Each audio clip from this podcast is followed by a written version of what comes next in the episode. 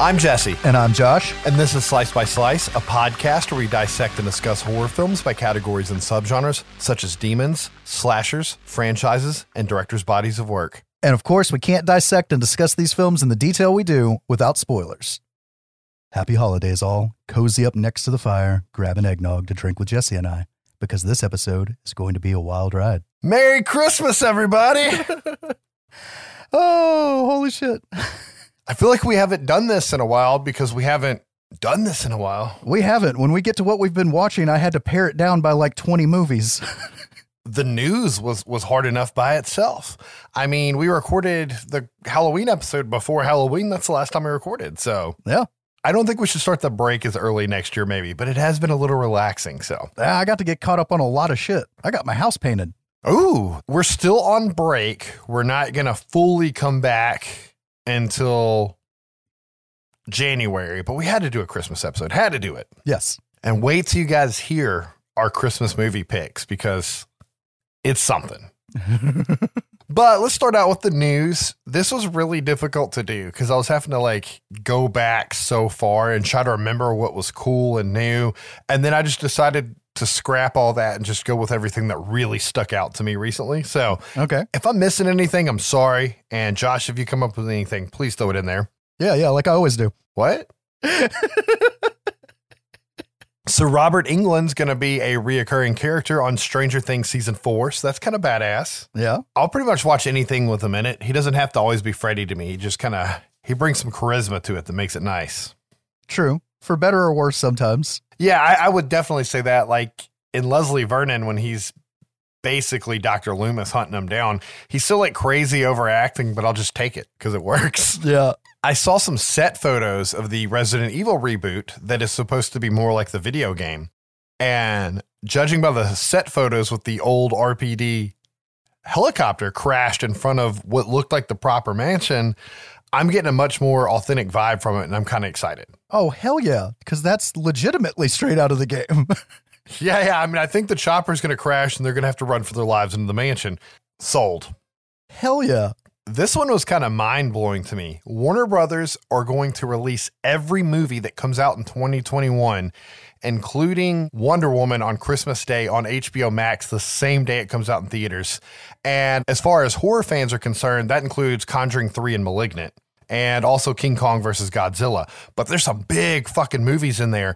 I think it's really cool, but all the directors are pissed and they're like revolting against them. And the Directors Guild's going to sue Warner Brothers. Oh, wow. Well, we're in, for whatever reasons, we're in different times right now. At least it's getting the content to the audience.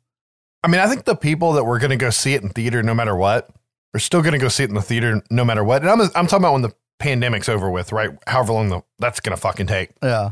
You don't just get it on HBO Max. I'm pretty sure you have to do the like $20 to rent it thing, right? Probably. Still. But I'm okay with that because I'm only going to do that on a movie that I would have waited for it to come out streaming anyways. Yeah. Like if I was going to go see it in theaters, I'm still going to go fucking see it in theaters. I thought it was interesting. One of the directors that made the biggest stink about it was Christopher Nolan, and he was the, he was the first director to be brave enough to release his movie in the pandemic, like a blockbuster movie, and nobody came to see Tenet. If Christopher Nolan can't put asses in the seat, not many people can. You know what I mean? Like even if you're personally not a fan of Christopher Nolan, he packs seats Yeah. you know, and, and people didn't come see Tenet. So like, I'm actually surprised that he was one of the front runners and complaining about it. But I don't know. I think it's kind of neat that you can do both. Yeah. I think the world's changing. I think the pandemic accelerated that. I mean, we saw this coming a couple of years ago, right? Like it's just the the pandemic forced the studio's hands, and I think it could work in the end. Yeah, as- as long as they, you know, leave it with shit like that. None of this great reset bullshit. But moving on. Neil Marshall has a movie coming out called The Reckoning, and it's going to come out on Shudder. I should have wrote down the release date. I feel like it's in January or February. Okay. but it's a period piece happening during the Great Plague and it involves witch hunts. And there was a trailer, and everybody said the trailer was awesome, but it got pulled quick because the real trailer is supposed to come out in the next two weeks. So it might be out by the time this episode airs. Okay. We finally got Shudder. So, yay. Oh, I live on Shudder, man. the trailer they said was comparable to The Descent. More than some of his other movies. So we'll just have to see, like, as far as atmosphere and creepiness. So, Oh yeah, because this is the one that they're like Neil Marshall's return to real horror or some shit like that. yeah, yeah, yeah. Speaking of returning to things, HBO is already going to reboot True Blood. It's been six years since it ended. God, I hate reboots. the person the the person that runs Riverdale and Sabrina is the showrunner. I can see it. they're gonna make everybody ten years younger. Yeah, but see, here's the thing. I don't know how much they deviated from the books. I know that when I was watching the show as it was occurring, people that I knew that had read the books was talking about how different it was from the books. So maybe this will be a more ah. authentic book adaptation. Okay, that's now that's different. If somebody takes source material and goes a different direction than the previous incarnation, then reboots are understandable. I guess I'll say. And also, speaking of Shudder, I'm glad you kind of segued us into this. They have a non-animated Creepshow holiday special coming out for Christmas, and it involves werewolves on the trailer, and it looked pretty fucking cool. Have you guys seen that yet? That I'm excited for because the animated one was all right, but it didn't feel like Creep Show. Does that make sense? Right, right, right. It was definitely a cool art style, though. I like how they did it. Yeah. And the first story with the guy stranded on the island, like, kind of fucked with me, made me a little nauseous on parts of it while it being drawn like that. So I thought that was kind of impressive storytelling on that. I will say though, I, I think that came out after the Halloween episode, but I feel like Joe Hill kicked his dad's ass on that because the first story was Stephen King and the second one was Joe Hill. So Gotcha. this official announcement kind of blew my mind. Disney announced an alien TV series set on Earth that's coming out on Hulu. Like xenomorphs? Yes, because they own Fox. So the queen is officially a Disney princess. That joke is no longer a joke anymore. but I mean, that's that's really cool. Like they're putting it on Hulu, and it's going to be a FX made product. Oh, okay. So FX is going to be making it, which they make some of the grittier, Yeah. darker TV shows. So it sounds like Disney's knows that Aliens a franchise to not fuck with and to you know not try to put it on Disney Plus or something. We'll have to see how that goes. Do you have anything to add news wise? Hell no. Well, Okay. no. And if we're repeating anything from the Halloween episode, we apologize. Like I said, it has been two months probably since we recorded, right? yeah, we fucking slept since then. as far as announcements go, I, I went into this uh, a little bit, but we are still on our end of the year, end of the season break. But we had to do a Christmas episode.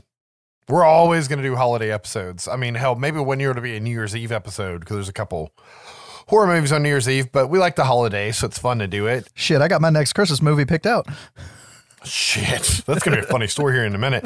Um, we're gonna be back in January, probably closer towards the end. And the only other announcement type thing I could think of is that as long as our episodes are, there's still plenty of content that hits the cutting room floor. And normally I just leave it be and it's gone. Josh and I will have discussion and we'll decide if, you know, it felt out of place or it was like a really long tangent to go off on. And we needed to cut time because as you guys know, we run a little bit long sometimes. No shit. And we had a couple tidbits from the Nightmare on Elm Street series that were like a minute, minute and a half long. I think I I might even said this when we were doing the Nightmare on Elm Street series, but they were interesting factoids, even though they were short. So I think I'm going to release them in the next couple weeks as little minute and a half bonus episodes.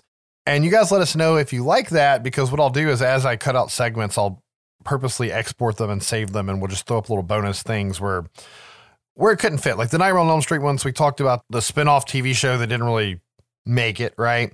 And we talked about the Nintendo game, which is a classic and something that we love. And and and we wanted to bring both those up and it just didn't fit, right? So um, we'd like to get that out there to you guys. Just let us know what you think. As far as updates and corrections go, it's been two months, so uh, I'm sure we fucked something up in there.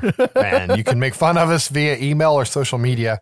My what we watch list is going to be interesting because I'm sure I'm missing just an extreme amounts of shit. But I was going to bring up everything that that really stuck out to me, and it, it kind of comes with a funny story talking about you know us running long on time here. But last year we only picked a Christmas episode realistically because we were on a break because I wanted to do Gremlins, and Yeah. that was the best spot for it to fit. And that's back in the days where Josh and I, you know, started out doing a lot of movies an episode and we dropped it down to like fucking six or something and then down to four. And the Christmas episode last year is the first time we did one movie each. Yep. And we were supposed to each pick two movies. And Josh had his two. Like he he didn't even let me breathe. He just spit them both out. And I had Gremlins and I was reaching for it. And that's not why we dropped down to one. We had a very busy and stressful holiday season last year and just didn't have as much time as normal. And we dropped it down to one and we think it was for the better of the show. But here we are the next Christmas and I still hadn't picked another movie and Josh was ready to go. So I made myself a list of Christmas horror movies that I hadn't seen yet to watch on purpose to pick because I didn't want to do one of the like really Debbie Downer 80s slasher Christmas movies, right? I wanted it to be fun. It's a fun holiday time. Josh and I are chugging eggnog as we record this, and this is going to get ridiculous in an hour when yeah, we've had is. too much of said eggnog. But I wanted it to be fun, and, and Josh's movie was just so fucking batshit crazy. I had to pick something to accompany it. But a large part of my what we watched that I'm going to go over is because of the podcast. So. So I started out with Anna and the Apocalypse. That was my original second movie pick for last year, even though I had never seen it because I was like, Scottish zombie movie that's a musical, right? I got to do this. So I watched it a few weeks ago on Shudder. I enjoyed the movie, and it's really funny because I watched it and I wish it would have been more of a musical. Like I felt like there was too many straight acting scenes and not enough singing at times. Okay. But then I caught myself two days later purposely looking up all the songs on YouTube. And they are fantastic. That opening scene with her like going down the street, it's kind of like Shaun of the Dead with him going to the store Yeah. and not knowing what's going on. But it's more like the remake of Dawn of the Dead. Like there's so much death and mayhem happening. And she's like singing and dancing and so happy. and that movie's a lot of fun. So if you hadn't seen it, watch it. yeah, it's definitely fun. Yeah, yeah. And then I, I read about a Christmas horror story, and it was an anthology film, a horror movie around Christmas that's anthology like we just did for Halloween. And William Shatner is a radio DJ tying all the stories in. I was like, how could this go wrong, right? Uh, we love anthologies on the show. And I watched it. And the production quality was great. The stories were good. I liked the way they tied together in that trick or treat kind of fashion. And I really liked the movie but it was too good of a movie to go with Josh's pick. so then I had to put that one on the back burner. And then I heard about Better Watch Out, where the director and writer's idea was to take Scream and Home Alone and put them together to make a horror movie. And that sounded fucking fantastic. And I really liked that movie. And I almost swapped to that one at the very end. but once again, it was a really good movie. I'd like to do it on another circumstance. And honestly, other than them saying it's Christmas and there being decorations outside, the movie could have taken place at any point in time. Yeah. Right? Like Home Alone, it is a Christmas movie. Even though it, you know, it doesn't completely base everything off of Christmas, they could have been out of town on something else. Yeah. But it still has a lot of Christmas stuff in it. Whereas Better Watch Out, his parents could have been at a wedding or any kind of party. It didn't have to be Christmas. So that kind of took the the spirit of Christmas out. So I didn't go with that one either. In a minute or two, you guys will have to hear what crazy piece of shit film I picked to go with Josh's crazy piece of shit film. The other two things I watched was I went and saw Freaky in theaters because I'm the slasher guy. I had to go see it. I saw that Vince Vaughn's in it and playing a 16 year old girl for most of the movie. And my buddy David and I went to the movie theater. We, we drank some beers before we went because I live right around the corner from the theater. And they just built like a new like fake IMAX theater at the theater by my house.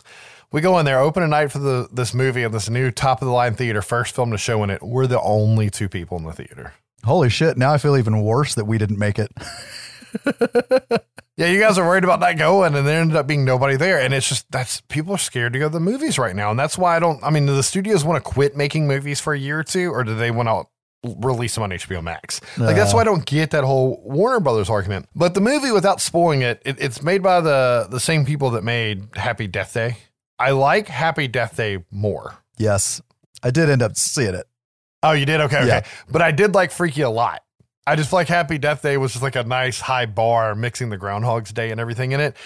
But the acting was pretty good. It had some decent kills in it, and it was a unique twist on the Freaky Friday story. Yeah. I'll, I'll give it that. My biggest gripe with it is there was too many things that you could see coming from a mile away. Yeah, I'll yeah. just leave I it mean, there. most newer, safe um, slasher movies will have that problem, unfortunately.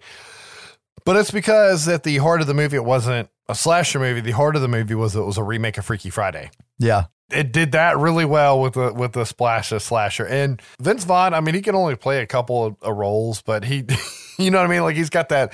You, you, hire Vince Vaughn for a certain personality you want, but he was great in it, and so was Kathryn Newton, which a lot of people know as Castiel's daughter on Supernatural, and he played a funny, you know, 50 something year old guy as a 16 year old girl, and she played a creepy ass slasher. So it was kind of nice to see all that. Oh, shit. Supernatural. That's something else I watched, by the way, on the break because it ended. So take that how you will. I'm still a season and a half behind. Oh, you got to get caught up. I'm not going to spoil anything for you or any of the listeners, but the episode before the last could have been the last one. They even did the brothers, you know, riding off into the sunset in the car to carry on my wayward son with a montage of scenes through the 15 years of the show. And they had already conquered what they were there to conquer for the season. And I'm like, what are they going to do for the next episode? They could have just ended it there, but I guess they wanted to make sure that you knew the shit was done. so, so, then they have another episode that had absolutely nothing to do with anything else and and and made that the last episode. Okay. But yeah, it's interesting. Other than that, I've watched The Mandalorian every Friday because we love that fucking show in this house. So. Josh, what have you seen? I've seen a lot and I cut the list in half and I'm going to kind of blow through this list with not a review just just I'm going to blow yeah, yeah. through it. So if there's any of these that you've seen as well that you want to wax on for like 30 seconds we can. But uh Satanic Panic, which has got uh Rebecca Romijn in it and uh Jordan Ladd is in it for a little bit. She's not a major character, okay. though. It's fun as shit. It's uh, about a pizza delivery girl that goes to deliver to this rich ass house and ends up becoming their sacrifice for the night. I saw previews for this. That looks really funny. Monster Party, which that's more straight up your alley. If you don't know what it's about, the movie's so much more fun because the people that go into this situation at this house as it's kind of like uh don't breathe where they're going to a party mm-hmm. as as the help actually in this movie um to rip the people off. But then they find out that the people they're trying to rip off are way worse than they could ever be. And then it gets weirder than that but uh, it's so good. That's another one. I saw the previews for and i wanted to see but maybe maybe i'll try to force myself to see that one this week so. Smiley for anybody who hasn't seen that i thought it was pretty meh. It's you, i don't know if you've seen it as anyways. I hadn't even heard of that one. Scare Package, which I put on as kind of okay. That's another one that I don't want to say what goes on in it. It's more fun if you just watch okay. it. Mortuary Collection. Have you seen that? No. Is that on Shudder? I think it's on Shudder, but it's it's an anthology, and it all ties together because you have like a basic storyteller okay. that their story progresses during during the, the anyways by the time it gets to the end of it and it comes full circle it's fucking awesome okay I thought Craft Legacy was hot garbage. it was so bad. I've actually not met a single person that liked it. And I'm talking about horror fans. I'm talking about people that just loved the original in the 90s because that's when they grew up and they're not horror fans, but that was like their favorite movie. I'm talking men, I'm talking women. I, I, mean, just like everybody from every walk of life. I haven't met anybody who liked this film. Yeah, that was just a miss. Summer of 84. You've seen that, right? Yeah, I tried to get you to watch that one a couple years ago. I love okay. that fucking movie. Oh, yeah. That's all I'm to say. Fucking watch that shit. If you like 80s, if you like Stranger Things, if you like Goonies, watch that shit. It's a Stranger Things Goonies slasher flick. Yeah. From a child's point of view. Blood Vessel, which is a double entendre. It's basically dog soldiers on a ship with Strigoi or oh, old oh, wor- old world vampires. okay, you sold me. Host, have you seen that? It's uh, uh, this group of friends to do like an online séance type thing, and then paranormal activity okay. style shit happens. I haven't. Somebody recommended it to me, but it's somebody that has terrible taste in movies. So occasionally they like something in there, but they literally will pick like the worst version of something on Netflix and be like, this was great. so I was a little scared to watch it, but maybe I'll check it out. Yeah, it's slow to get going, but once it gets going, it's pretty fun. And you know how I am about those movies. And then to yeah. round out what I've been watching recently is Uncle Peckerhead. What? This is another one I don't want to give away. It's about a punk rock band going on their first tour and they lose all their shit and they hire this dude who says his name's Uncle Peckerhead to basically be their driver slash roadie. Only Uncle Peckerhead every night at midnight turns into a human eating monster. Okay. And it's totally not all the way in the vein of like Troma, but it really leans that direction. but it tries to be real serious at times too. But it's fun. It's like if you took Green Room and tried to turn it into a comedy. Okay. Minus the Nazis, I'm guessing. Yeah, yeah, yeah. There's no, no, there's no, there's no Nazis. We get, uh, we get, we get indie artsy assholes instead. Okay. Okay. So it's like Murder Party thrown in there. Yeah, yeah. There you go. so I think that's the longest one of those lists I've had. I think this is the longest intro we've ever had, but here we go. It's going to keep going on longer. Speaking of Troma, like Josh and I just watched the trailer for Psycho Goreman right before we started uh, recording together. Yeah. And I'm going to say it looks fantastic. If you haven't seen it yet, go to YouTube and type Psycho Goreman. The trailer looks great. Yeah, it looks funny as shit. And another announcement that I'm really excited about is that Macon Blair is remaking The Toxic Avenger starring Peter Dinklage. Oh, yeah.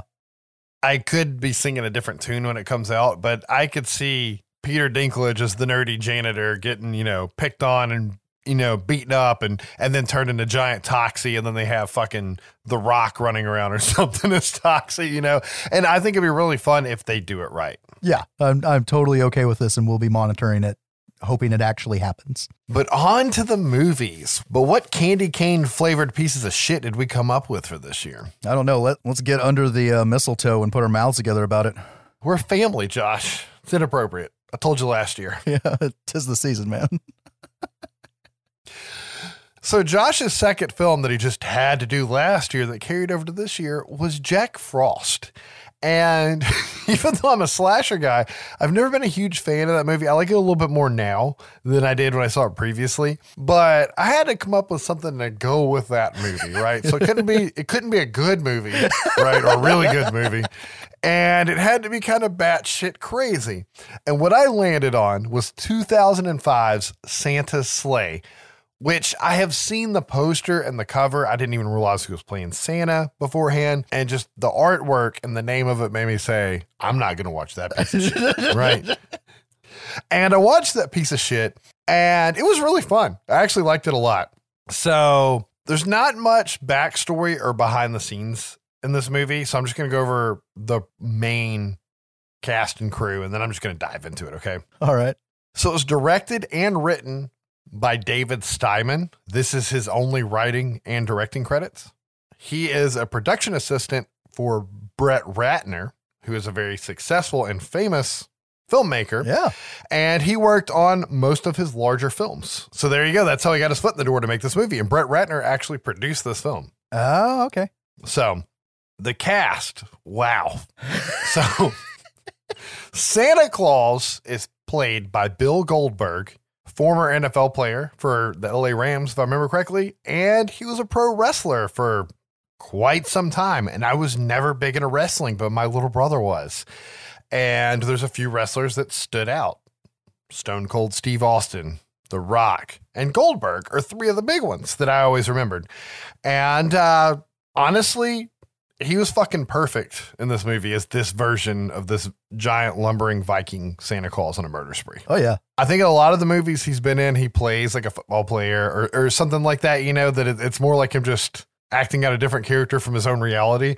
And you can tell dude went in and just fucking had fun with it. Yeah. And it made me have fun with it. His one liners, man, rival Fred Krueger's. just because of the Christmas and the wrestling puns. Like it's just so punny it worked. Oh. Now Nicholas Yuleson is played by Douglas Smith, and when I looked him up, I remembered him from other shows. He's he's been a lot of TV shows. He was in Big Love on HBO, Big Little Lies recently, and most recently he's on The Alienist, which I haven't seen yet, but I want to see that. And apparently, he was in the original Ouija, which, like I said when we covered Ouija 2, I've never actually seen the original one. But I remember him in Big Love and Big Little Lies, and he's a good actor. However, he is fucking terrible in this movie. Thank you for admitting that. so the guy can act. I, I don't know what to say. Emily de Ravin, on the other hand, as Mac or Mary, she's called both in the film. She was really good in it. She was your traditional, like what the man usually plays in a slasher movie. Yeah. Right? Like the hero coming in badass and tough. And she pulled it off really well, but people recognize her from Roswell, and then she was the main character on Lost. Yep. Right. That's what I always remember her from. And then she was on Once Upon a Time. My wife loved that show. I think she was Belle. I can't remember. But she's done a lot of those kind of uh, genre type television shows, and, and she was fantastic in it. Grandpa was played by Robert Culp, who is a very famous old school television actor with almost 200 credits to his I thought you were going to say televangelist. nope, nope, nope. We're almost to that guy. And um, two of his bigger roles was probably I Spy and The Greatest American Hero. But the guy's been in so much shit. You just have to look him up. And he passed away in 2010. Oh, damn. And the last main character that I'm going to bring up, this is where your televangelist joke came in, is Pastor Timmons, played by Dave Thomas. And Dave Thomas is an old school comedy actor, but he is more famously a director and writer. And he has way too many credits to name. So if I'm just going to drop one here, he's in Strange Brew. That's all we need. Yeah, yeah. Well, I re- always remember him from Grace Under Fire. Shit, he was on Grace Under Fire. You're right. But oh, Jesus. wow, you didn't go straight to Strange Brew? No, I've never actually sat and seen it. I just almost spit eggnog on my screen. We're going to watch it together. I remember the first time I saw that movie was with our buddy Andrew that we grew up with. Yeah. And they do a beer race upside down, standing on their head in the movie. Oh. So we tried to do it. I was going to say a lot of dots are getting connected right now. But that's it for the primary cast. There is a lot of famous people in this opening scene, which I'm about to dive right into. The opening scene of this movie is so fire that I was hooked when I saw it. This is one of the greatest openings of all fucking time. Yeah. I don't think I'm exaggerating either. It's just that good. We open up with a Christmas carol playing in the background, and we see a well to do family sitting down for a nice family Christmas dinner. And by nice, I mean they are a bunch of rich assholes that are complaining about what kind of designer purses they want, whether their spouses are faithful or not, turkey tasting like shit, and how nice it would be if things were actually moist. Yeah, moist. That would be nice. It's called foreplay. I don't want to screw the bird. I want to eat it. They let the daughters say grace, and grace includes things like being thankful for not being poor or Samoan, and that the less fortunate just need to learn to work harder. Okay. And just when you're ready for someone to come in and kill this family, we see Goldberg come flying off the top rope. And down the chimney. Yes. I'm mixing up uh, the fucking pay-per-view wrestling match from uh, from 10 years ago. What we see is Viking Santa slide down the chimney and bust out of an actual fireplace. They had him break through a fireplace they built around him, Holy shit. which is awesome. Yeah, I he's a big son of a bitch. But he comes in, dusts himself off, punts the dog into a ceiling fan, making him the first victim of this film, does a barrel roll across the table, I guess is the best way I can explain it, and impales James Caan's hands to the table with forks. Yes, they got James Caan in this fucking movie somehow. and then he chugs some rum and spits on a candle or a light or something and catches Fran Drescher's hair on fire because she is the wife in this movie and then drowns her in eggnog. Now she's moist. oh, shit.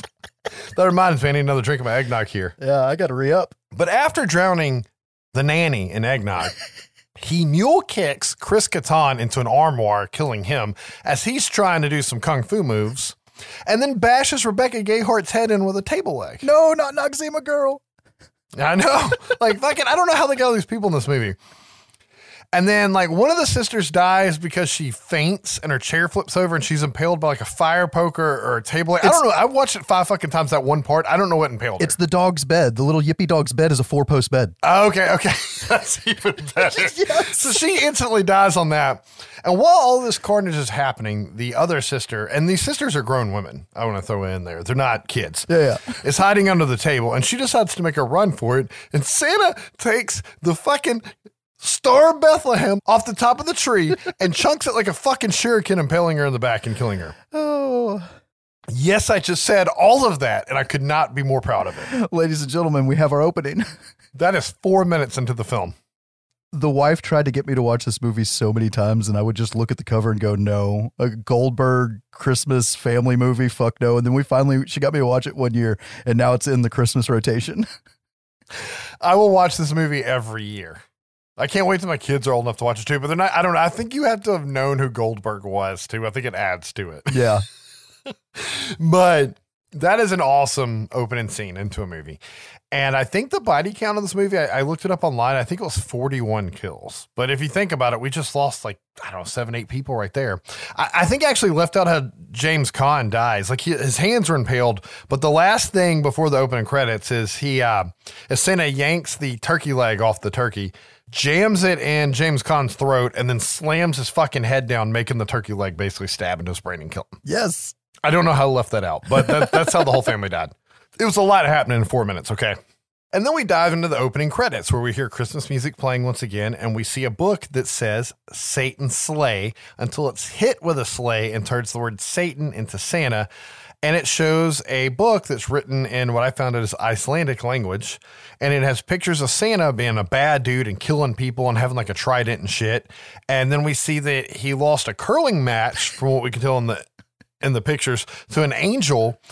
And then we see Santa holding an hourglass, and then the pictures turn into a traditional Santa through the years, giving toys and spreading some holiday cheer. And we can see the years count from 1005 to 2005 as the pictures flip, right? Yep. Enter the Hell Township on Christmas Eve, right? So it's like starting in Haddonfield night before Halloween. And we can see a deli, which I think is called Heaven Sent, which is kind of funny by itself, with a mean ass old lady giving Nicholas hell about the menu and his crazy grandpa arguing with the owner over the price of a roast beef sandwich. And she's sick of this happy holidays PC bullshit. And it's fucking Christmas. Thank you, and go fuck yourself. The icing on the cake is when she leaves and she looks over at Mac and calls her fucking whore on the way out the door, right? it's like what just happened. Uh, I can't make any of this up. I really can't. But just as you want to see this old bat die, you see her driving her car very slowly down the road as Santa comes up riding on her ass with a sleigh with his two giant, I don't know, they look like buffaloes with horns. He calls them his hell deer, but it's supposed to be his reindeer, right? Yeah. He comes riding up on her ass and he delivers the excellent move, bitch, get out the way. She's in his way. That movie is officially dated. I know, I know. They could make it this year and he'd say it. It would still be just as great. But but after delivering this this Oscar worthy line, he rams her off the road and kills her. And honestly, I don't see a problem with this kill list so far. We're in good shape. No, no, we're good. Ah, I'm still upset about Noxzema Girl. But back in the deli, we see the owner, which oh my god, what's his I can't think of the actor's name right now. I remember him from the TV show Warehouse 13.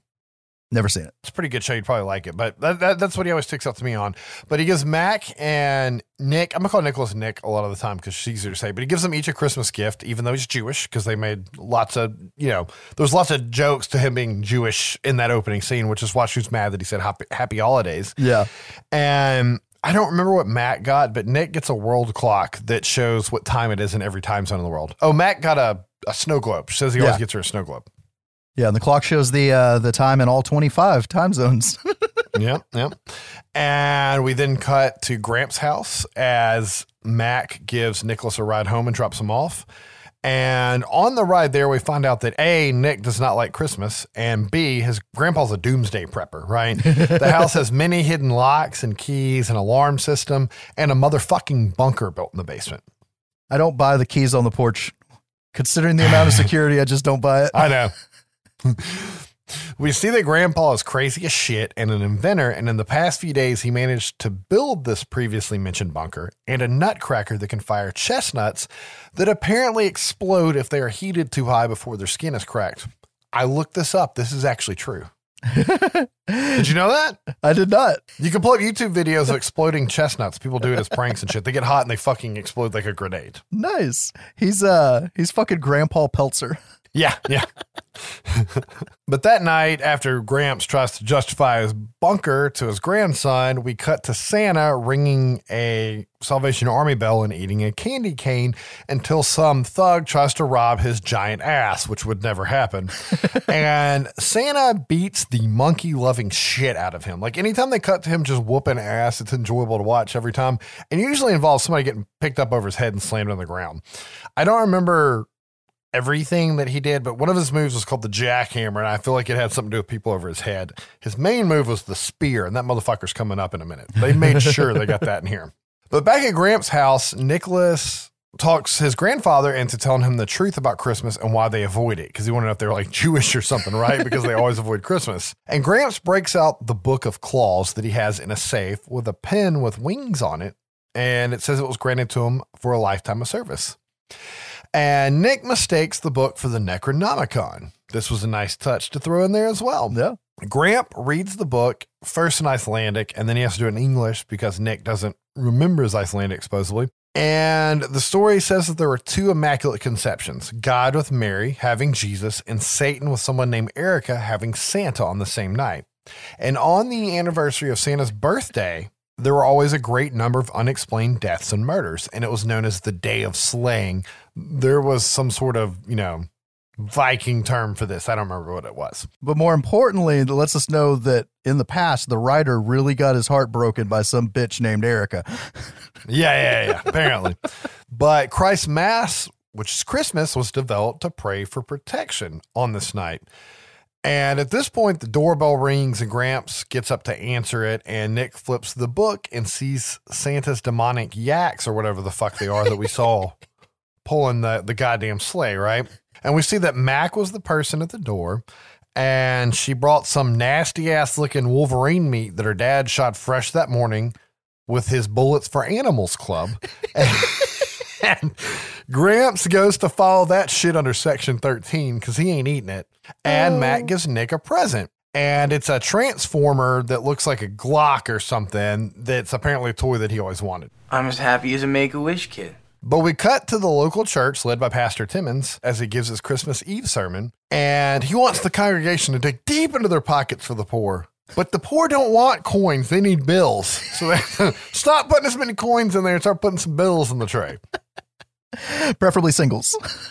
yeah, preferably singles, he says. But we then cut to the local strip club called Gold Diggers, where we see the preacher roll up and leave his car with the valet, because apparently this back alley strip club has a valet. Never saw a strip club in my day with a valet. And he- finds out that since it's Christmas Eve, it's dead in there, and he's got the place all to himself, and the bouncers aren't going to let anybody else in, right? So the pastor has the entire strip club to himself. Santa then rolls up to the valet with a sleigh and leaves him, you know, very politely hands him the uh, the reins to the sleigh, right? and walks up to the bouncer and says he's there to stuff some stockings.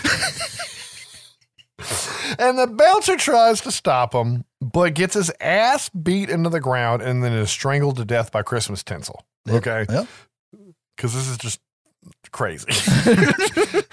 Santa then heads into the club and he sees the preacher having the time of his life, and there are naked women everywhere. Ho, ho, hoes. He then proceeds to kill the bouncers and the bartenders in the club and a trucker that was apparently in there. And uh, there are actually some pretty decent fight scenes for like a low budget movie. We do have a professional wrestler here after all. Yeah. Like he does this cool shit where he flips over the table and he has it on his back and he spit it in the table legs. I kind of liked it. Yeah. But one of the strippers gets off the pole, which is good because Santa wants to use the pole as an improvised weapon to fight the bartender and like the truck driver. However, he has the heebie jeebies from the pole because she was just dancing on it. So he goes and gets the bleach spray and the rag and he cleans the pole before yanking it out of the ground. Yes, he has to wipe the stripper goo off of it. Oh my God. His face when he does it is fantastic. Yeah. Oh. But then he kills the bouncers with the uh, with the stripper pole that he's yanked from the ground, and then he pulls a lump of coal out of his pocket, says naughty to the strippers, breathes on it, catching it on fire, chunks it, and catches the whole club on fire. And the strippers and preacher run for their lives, and Santa goes and departs on a sleigh, which apparently ate the valet. Not the sleigh, but the the hell deer. Yeah. But we cut back to Gramps' house and we see him head into his bunker to work on the Nutcracker and leave Mac and Nick alone. And they get into a fight over, I don't know, honestly something so dumb I can't remember. And she leaves. And Nick decides to finish the Book of Claws on his own, which apparently he can still read Icelandic. He just didn't want his grandpa to know. And we cut to a stop motion claymation thing that basically looks like the Rudolph the Red-Nosed Reindeer movie. right? Yeah. It's the best thing I compare it to. I mean, almost exactly like it. And we find out that on Christ's Mass one year, everyone prayed so much that God sent down one of his top generals from the heavens. It was an archangel. And the archangel took the form of an old man because he was in love with a human woman, anyways, and he wanted to, you know, be with her. And he knew that Santa was real big into gambling. So he went to where Santa was ice fishing with his elves on a frozen lake and he challenges Santa to a curling match. And if the old man lost, he would be tormented in hell by Satan for all eternity. But if the old man won, Santa would turn the day of slaying into a day of joy. And Santa goes first and he gets his rock as close to the hole as you can get without it falling in. And then the old man shoots his, taps Santa's, knocking Santa's into the hole, making him foul and lose. And that made Santa be the Santa that we know from history. And Nicholas realizes that this is the first Christmas after the thousand years of joy. So this is the year shit would go down. And he tries to track Santa down on the NORAD tracker, which is called GONAD. and gets made fun of by the chat support guy for being 16 and believing in Santa, and decides his grandpa's crazy as shit and goes to bed. Yeah, because he messaged on there. He's like, hey, is this thing real? It's like, wait, how old are you? Yeah, he says 16 and he's like, oh, fucking bad or something. Oh. We cut to Christmas morning and we see Santa ram through a nativity scene on his sleigh and decapitate one of the three wise men with like a fucking Viking hammer in front of an old couple. And then we cut to some ungrateful little shits opening their Christmas presents that explode and kill them. And the scene's ridiculous because, like, oh yeah, let's open our motherfucking presents and see what shit we got. And Yeah. grandma's like, what's happening? And the mom's like, open it, sweeties. And they explode. And it cuts to grandma and she's just like, fuck. like, I don't know. The humor's so out of place and still works in this movie, but Yes. they die like Looney Tunes characters. they do. like their hands and heads are blown off. Like their neck stocks are smoking. Yeah, yeah. We cut to church and we see the preacher asking the congregation to pray for the souls of the strippers, and he says all of their ridiculous names that I should have typed down because they were phenomenal. Oh. And we cut to the heaven sent deli. We see Santa go in to get something to eat and kill a nice guy for once. He um, breaks in, spear dives through the counter, right, which was like his signature wrestling move, grabs a menorah, picks Mr. Green up, and stabs him in the throat with the menorah to the wall, leaving him for dead. Yeah. And then he notices a picture of Nicholas and Gramps on the wall and he gets angry and leaves. And some Orthodox Jews walk by and he growls at him, I guess, because I don't know. Well, he also funny. he also sees all the curling championship pictures that uh the grandpa's in. Yeah, that's the picture I'm talking about Okay, with okay. Gramps and, and Nicholas in it. Yeah, yeah. If it's not already beaten into your head, Gramps is the archangel. I'm just going to spoil it right now because I figured it out 30 seconds in the movie. but we cut to a convenience store or gas station where Nicholas is buying some gum from Tiny Lister of Friday fame, who actually passed away last week, I believe.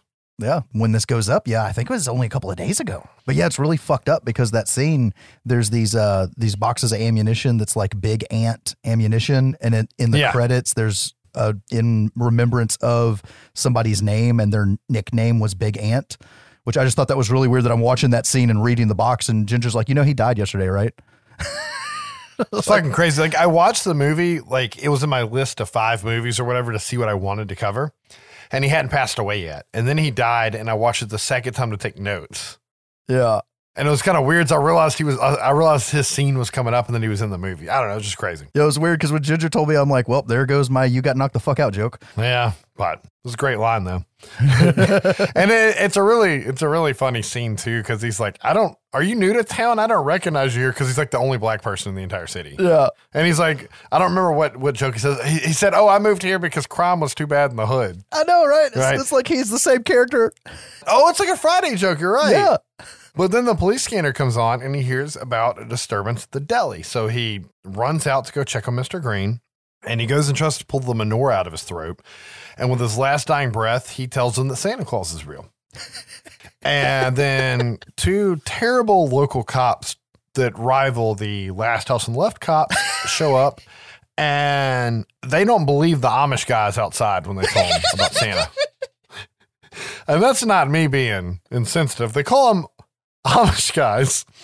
And They're obviously I don't know Jews. the guy's name. I don't remember what the guy's actual name is, but he thinks it's like slow mo, and he's like, "So Mister Slow Mo out here," and there's jokes about this crime scene doesn't look kosher, and they really, they really threw it, everything they had at this one, and um. They take Nick and the Orthodox Jews in to the station, and Nick's trying to explain to the police chief that Santa is offing everyone in town, no matter if they're naughty or nice. And he tells the the captain his theory that they have until midnight at the North Pole. And he breaks out his world clock that Mr. Green gave him. And of course, the captain thinks he's crazy, like his grandpa, and kicks him out of the station.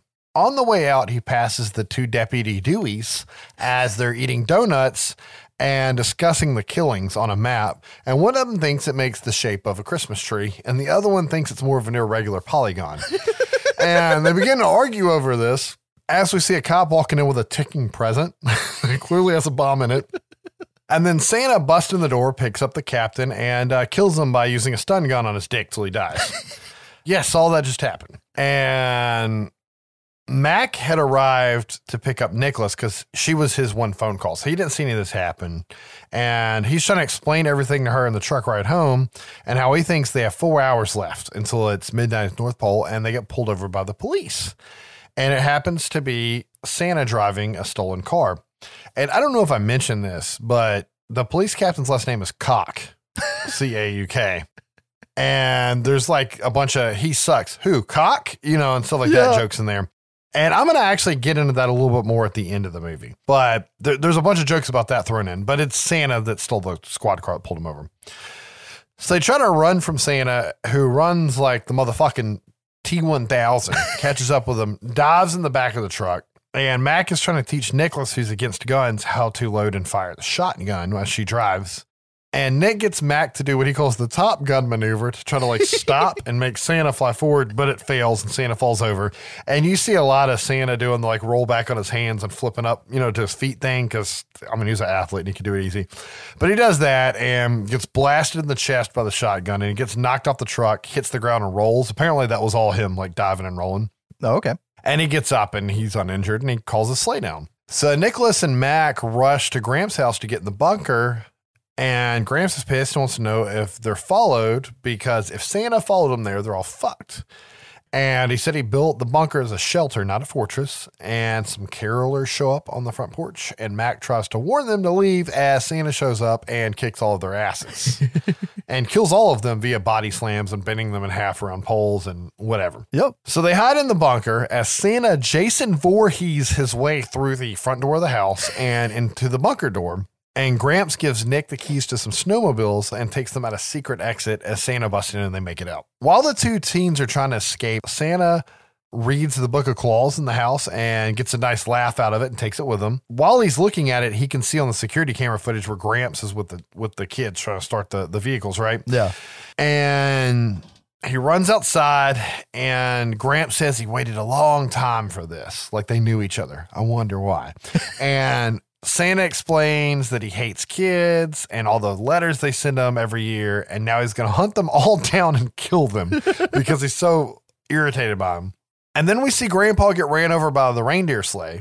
And then his head is curb stomped into the ground by Santa Claus. Yes, I just said all that.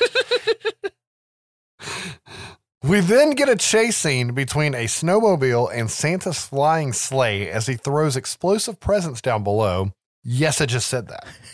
They end up losing Santa by riding through like uh, a clay pigeon shooting tournament. Yeah, which slows shooting. Santa down because yeah, because they're they're shooting at in the air and he he I don't know diverts around it. Who the fuck cares? He's invincible to bullets except for right then apparently. But they ride through town, and in the middle of the street, you can see a giant Christmas tree with the preacher and his entire congregation. And he's dressed as Santa, and they're getting ready to do some carols. And Nick yells from the run for their lives. If you pay attention, the three girls standing next to the preacher are the strippers from the strip club. Yep. And Santa comes in to ram all of them, and the preacher trips the strippers on his way out and makes a run for it. Oh, you skanks! Holy shit! Santa ends up hitting the preacher, making him flip through the air and land in the sleigh, and then knocks him out and keeps him in the sleigh for some reason. And we cut to Nick and Mac trying to break into the school to hide. And their plan is just to wait for Christmas to pass and to hope that the 12 Days of Christmas song is bullshit. Yeah, but Nick does get to grab her boobs. Yeah, yeah, because she can't squeeze under the broken glass unless her boobs are pushed down. And she's like, Jesus, do I have to make every first move? And makes him, you know, push her in. Exactly. He's a putz. Yeah. At this point, we dive into the third act of the film. And I really feel like this flew by. That could just be the eggnog talking, though. That's not like a Zamboni's about to show up or anything. You just wait. in the school, Nick finds the nutcracker his grandpa's working on in his bag and a note saying the only good present is a practical one. And he gets sad because they didn't do Christmas and his grandpa left him a Christmas present on the way out. And he looks at the world clock and realizes they only have 58 minutes to go until it's midnight at the North Pole. So their plan is to just stall him until midnight because their assumption is that he will be powerless after midnight and they can lure him to the skeet shooters, right? And they'll end Santa Claus's reign of terror. That's a large assumption they have there. I wonder if like there's a cut scene that we missed to make him think he's powerless at that time. True. But we see Santa prep for battle by taking off his coat and going sleeveless. He's got to show those guns off, and he starts grabbing lots of Christmas themed weapons like a glow in the dark green candy cane that makes crowbar sounds when it hits metal. and he's packing presents into his belt. It is fucking fantastic. Oh. But basically, the kids try to escape to the school and they're cornered in the hallway by Santa Claus. Who's your daddy? Father Christmas. They try to run from him, and apparently, he can spit out flaming coal fireballs. Yeah. And there's a really comical scene because they're cutting a corner and they have the idea to split up and they realize it's a really long straight hallway. And they're like, fuck this because they don't want to have fireballs flying at them down the hallway. So they dive into the library and hide in the stacks. Santa comes in and he's got a not a creature with stirring, not even a mouse line that he says because occasionally he says Christmas sayings and it's kind of funny. Yeah. But he can see on a mirror that the kids are hiding behind the stacks and he silently chunks a gas grenade that's like in a Christmas ornament behind the kids and they don't realize it. And then he grabs the Christmas Carol book and starts reading it and says, Christmas can sure scare the dickens out of some people. right as they realize the gas is going off and they take off running and he chunks the book like a ninja star and pegs Nicholas in the back with it on the way out. And he whines like a baby all the way down the hallway. And it's so bad, but it's, I don't know, it just kind of fits his character. It does. But they end up accidentally running into the school's ice skating rink that they apparently forgot existed.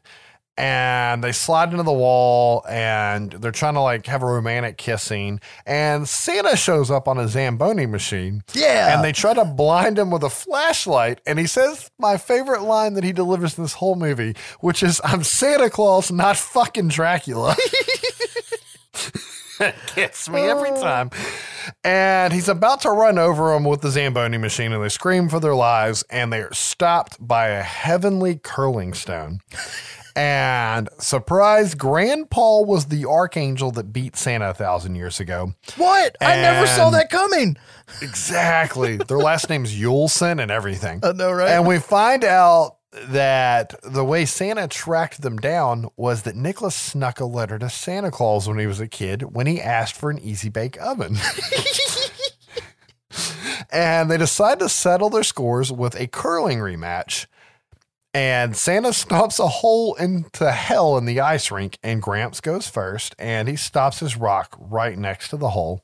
And then Santa gets all serious and gets ready, and he's brushing his uh, his curling rock, and he's getting ready to shoot it. And then he sneak grabs Grandpa, slams him on the ice, and slides him down, knocking the rock in and knocking him in the hole, making the score six six six somehow. Yeah. And he's now effectively taking the Archangel out of the picture. But the clock strikes midnight in Nicholas's bag, and he pulls it out and says it's midnight in the North Pole and that his reign of terror is over. However, Santa lets him know that time at the pole is discretionary because the pole is where all time converges. Yep. He's scary yet educational. Nick then quick draws the nutcracker out of his backpack as Santa spits a cold fireball at him, and the chestnut fired from the nutcracker deflects the fireball, gets overheated, and explodes as it pierces Santa's skin. And I just said all that too. Like, I don't, this, movie is ridiculous. It happens. Santa is laying on the ground bleeding out from where the chestnut's impaled in his chest, and they hear Gramps calling for help, and they find him hanging on the edge of the hole, and they pull him out, and he seals the uh, portal to hell Yeah. And we see Santa run away on a Zamboni machine. And that was really odd to me because if he was invincible, I didn't know when he ran away. But then Gramps points out that he thinks Santa is bluffing and he actually is powerless now that Christmas is over. And they need to go get him now. Yeah. So the teens agree they want to end this shit. They go head out. And then for some reason, Gramps isn't allowed to re- leave the ice rink. Like Yeah. he's stuck in there with like a force field. I don't get that. So Nicholas and Mac run to the shooting team from earlier, which one of them was Mac's brother, and they ask them how would they like to bag a flying buck that they can hang on their wall. And they're talking to a Native American man that's got, you know, a scar on his throat and he's chain smoking cigarettes and he has to talk into the voice box to, to talk. Yeah. And he's he's interested in this. and they all gather around and grab guns and Nicholas like whistles for Santa and even he has a gun. And they're all shooting and for some reason missing. And you see Nicholas lining up a shot through the scope like he's going to be the one to take Santa out and make me really angry that that happened because he's so against guns. And then you see a rocket fly over his head. Hit the hell deer and turn them into fucking meatloaf. Okay, meat flying everywhere.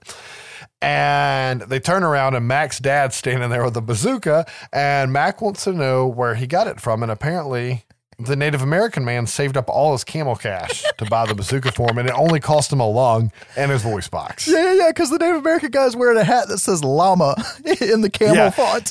He's also wearing a llama vest and a llama shirt. If you pay attention, like it, it doesn't say camel, but it's in the camel font. and says llama. So oh. like he he smokes so many cigarettes, he saves the the camel cash or the llama box or whatever. But yeah, she's so funny because she's so cheesy. She's like, "Where'd you get that, Daddy?" Yeah, yeah. But um, the police arrive on scene after all this goes down, and they find the pastor in his Santa suit impaled on a flagpole. And the town assumes that the pastor was the psycho Santa that terrorized the town. And Mac and Nicholas let them believe this because who would believe them about the real Santa? Yep. And Nick can see the book of claws in the ground next to the body. See, Sneak grabs that. And if you pay attention, the uh, hell to your head is mounted on the dad's truck and he's tying it down to leave in the background. Yeah, yeah. It's He's kind got, of hilarious. He's got the whole damn thing on the hood. Yeah, yeah. Well, whatever was left after the bazooka hit Yes. it, right? And Nick looks at the book of claws and he says that he thinks his saga is just beginning because Santa's still out there and they kiss. Fade to credits. Not really. We have one more scene. And I'm assuming that was supposed to set up for the sequel that they all thought was going to happen. Hell, I'll take it. Oh hell yeah! We cut to an airport and we see Santa dressed up as like a biker, and it kind of looks more like what Goldberg would look like in his, his his beard's braided and stuff. And he's buying a ticket to the North Pole. and they ask him if he has any bags to check, and he pulls his Santa sack up and slams it on the counter, and they. And they ask him if he left the bag anywhere out of his sight. Like they actually ask you at the airport. I don't know. It's just fucking ridiculous. Yes. It was a good final joke, and we fade to credits. And the credits are really neat because there's a naughty or nice list that runs next to everybody, and they're checked on either side. And anyone who died is under naughty. But if you pay attention, the opening family, Rebecca Gayhart, is on the nice list. Oh, I didn't catch that. I bet Mr. Green was too. That's why I kept saying poor Noxzema girl. but you make it through the credits and you get a post credit scene. Take that, Marvel. They might have done this before you. and you see Santa looking at his naughty or nice list and he looks at the camera, breaking the fourth wall, and says, Who's next? Which I thought was cool in its own right. And then through an accidental find on a Google search trying to remember the name of his wrestling moves, apparently when he would do his finishing move on somebody and take him out in the ring, he'd look at the camera and say, Who's next? Ah. So they fit another Goldberg joke in there that fit with the Santa Sleigh story. And there has to be two versions of this film because I watched two different legit streaming versions of it, one on Amazon and one of them was through Plexus Public Server. And I saw the same movie both times and it has the same official runtime that I can find listed anywhere. But while trying to dig for behind the scenes stuff, which I could not find anything of, I saw other people reviewing the movie and they were one would show the scene where when the cop calls for Nicholas Yuleson to come talk to him at the counter and check in before he goes and sees the captain, there's a picture behind him. It was Captain Bush was replaced by Captain Cock, and Nicholas is asking the guy if he prefers Cock or Bush. and it's like a really long two minute drawn out joke. And that was not in any version of the movie I saw. And apparently the credits are just full of bloopers of Goldberg fucking up his stunts Huh. like rolling off the table at the beginning. That was not in either version that I saw, but I would have loved to have seen the blooper reel for that movie. Okay, well, we of course the wife has this on DVD, and there's like seven or eight different segments in the special features, and I haven't watched any Okay. of them. So I'm I'm gonna have to go look at those now because like one of the segments is called Ho Ho Ho's. Like, so I'm curious what all's in there. Honestly, I would love to watch that next time at your house because I, I thought this movie was really fun and it, it'd be cool to see whatever was out there. I just didn't have time to go get the movie because nobody has it locally. So I had to go with streaming means.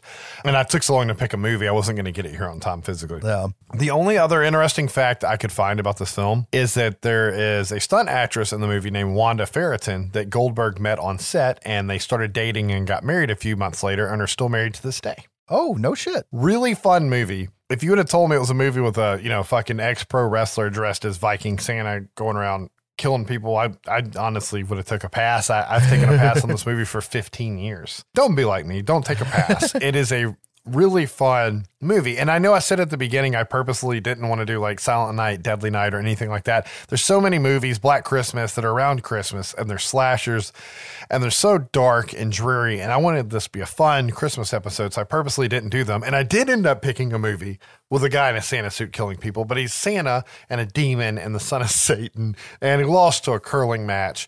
And it's just it's a really fun movie, and it was honestly really well made. Well, see, that's the thing about it is it feels like a family feel good Christmas movie about a character and his grandpa, the you know grandpa Yeah. the curling champ, and when w- the special effects on it aren't that great. I mean, they're better than what we're going to talk about next, but but uh, like just watching the movie, it looks like a fucking made for TV Hallmark family Christmas movie with all this wild shit in it Yeah, and that makes it even better because it, at face value it's just cheesy as fuck but it none of this shit should work together and that's what makes it work which doesn't make it you, you get what i mean it's yeah, yeah. But it's fun it, especially when the fucking rocket launcher shows up Yeah, yeah. It just has so many random things like that. And the special effects aren't bad. I didn't mention it, but you can see Santa on his sleigh flying through town through any scene where he's not supposed to be in the movie. Yeah. Like if you see people just hanging out, like he's always flying by, and those look cheesier than anything. But them picking a wrestler, I mean, even if they would have picked like a really famous actor and somehow talked him into doing this role, it was the fact that it was a wrestler that could be gigantic, smash through things, body slam people, and say all these one liners and that deep voice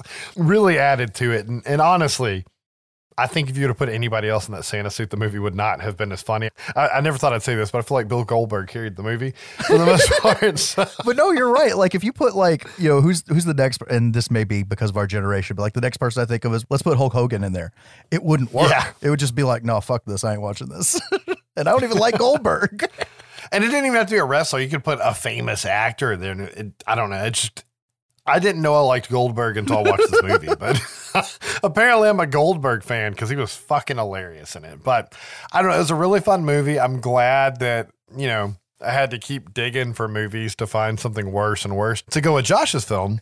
And it was really fun because I got a really goofy movie to watch out of this. And then I ended up watching Josh's movie twice. So I guess I liked it a little bit more than I thought, but it is definitely on the other end of the cheesy spectrum. And of course, we're talking about 1997's Jack Frost. Yep, time to go from hell to Snowmanton. Snowmantown? Snowmanton. No, it really is Snowmanton.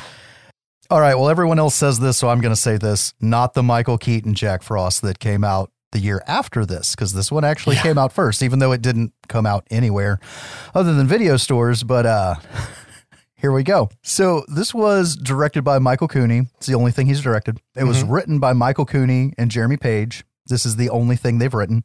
Um, This is very similar to my movie so far. except for, and this goes with writing and directing, the sequel, which we'll save that for the end. I didn't even try. So we've got Scott MacDonald as Jack Frost, who's done a crap ton of TV, including The X Files, and that'll come up later.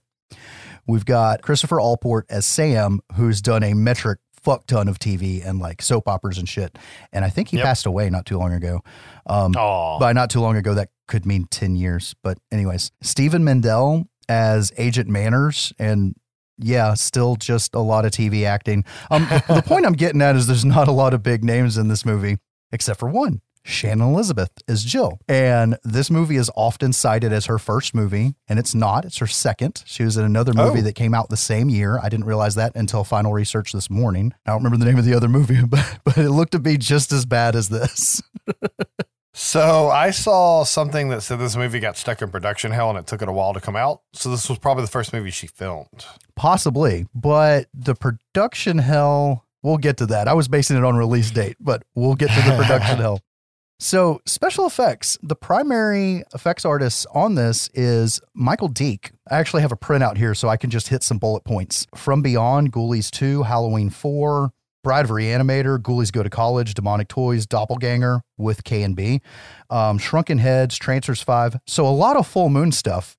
Not a lot of great movies, though. I think that's also the Halloween movie where Michael Myers has the wrong color hair for a giant segment of the movie. Yeah, yeah, yeah. Um, but then on to Phantoms, House of a Thousand Corpses, Tremors 4, Ginger Snaps Back, and then things like Transformers and Rob Zombie's Halloween 2. And now he's doing major action flicks. So, what the fuck happened? I don't know. Those are big franchises, but he seems to do the sequels of the sequels a lot. So you got to wonder. this is true once we get into his most recent credits of Tron Legacy and Bill and Ted Face the Music. But uh, I just find it ironic that that guy went on to all this. And now let's make it even more ironic. The designer and creator of the Jack Frost suit is none other than Screaming Mad George. what the fuck? Why does it look so bad then? We're going to get into that too. So, Okay. the idea of this movie is that it started off as The Abyss meets Shocker. So, Jack was supposed to shapeshift throughout the movie. Oh, they call it morphing. Okay. So, he was going to morph from steam to ice to snow to water and become all these different creatures. And that was all fine and good because they secured $30 million for the film. Okay. They brought in Renny Harlin, who we recently talked about because of Nightmare on Elm Street 4 Yep. They didn't say specifically that he was going to direct, but they just said his production team. So maybe as a producer. And the story goes, and I'm saying this, the story goes because the director says the same thing in the commentary. But what he was told is that Harlin's then wife, Geena Davis, read the script and said, fuck no, this is awful. Let's do a pirate movie instead, which would have been Cutthroat Island, which was the movie Okay. that bombed so bad it tanked the studio that put it out. So supposedly, if anybody wants to say this movie's absolute garbage, it, they can blame Geena Davis. because they pulled the plug, they lost the deal on the $30 million. And the budget ended up dropping down to somewhere around 600,000. What? That's nothing. Yeah, all from one banker through a studio called Prism. And I go into all this because this shit's more fascinating than the movie. So far, yeah. So supposedly, you're going to hear me say that so many times. Prism gave Screaming Mad George $50,000 to build the snowman version of Jack. And they built exactly one. That's all they had for filming. I don't think Screaming Mad George built it. I think Prism hired some fucking kid and pocketed the rest of the money. I have nothing to cite for that other than watch the film and look at the other work Screaming Mad George has done. There's no melting flesh hanging off of it. There's no random genitals. I, it just doesn't look like Screaming Mad George to me. we don't even get melting snow off of it. It looks like styrofoam attacking the whole time. exactly. So once the one snowman was delivered and they looked at their budget, they said, fuck, we really got to lean on comedy from here on out. So they go up to Big Bear in Northern California in January, so they'll have plenty of snow. Record heat wave. That's why there's almost no snow in this movie and why all almost all the shots are tight. And they literally had a few buckets of snow and white blankets that they just carried around the set when they were shooting. That's why all the snow's so bad. This is like Halloween with the fall leaves all over again. Exactly. So Cooney was actually a big Sam Raimi fan. And there's a lot of shots in the movie and framing and what he calls puddle cam and stuff like that, where he was really trying to pay an homage to Sam Raimi. And when I started hearing about that, I was like, holy shit, they even cast the main dude to be a fucking Kmart Bruce Campbell. And you start to see some of this shit unfold in the movie. Yeah. And the neat thing about Scott MacDonald was years later, he was doing an ep- after the movie, years later, he was doing an episode of The X Files. And they took him down to a prop shop and, like, hey, we're going to get you a body mold because you're going to be this dead guy, blah, blah, blah, blah, blah. And he's just looking around at some of the stuff that they have hanging on the walls from stuff they've done in the past. And he sees the fucking Jack head. And, like, this, Oh. this studio said, oh, yeah, we did that. Now, what's interesting, because that's from an interview. So there's never any mention that this is Screaming Mad George's fucking studio. So that lends credence to Prism ran off with the fucking money. Just saying. So that's all the behind the scenes for you get in this movie. This movie's terrible, it's awful, and it's great. I was about to say, why did you just have to do this movie if it's terrible and awful? I had never seen it until the wife showed it to me, and it's in the annual rotation. And the behind the scenes on it makes me go, "Oh my god, what might have been?" And you you really got to look at it. Has had this been like, it, it's the Christmas Evil Dead Two is what it could have been. I think you're reaching for it. Uh, Well, they didn't go hard enough that direction. Like they, they Okay. they still tried to make their big budget movie with no money, and it didn't work. But it's still got lots of fun shit in it. So we open up with this narration of Uncle Henry telling the backstory of Jack Frost, who nipped at people's noses for real. He'd stick knives in their faces and cut out their tummies, then stamp on their heads till their brains got all runny. Uncle Henry, I don't hey, think hey, this is such a. you wanted a story. You got a story.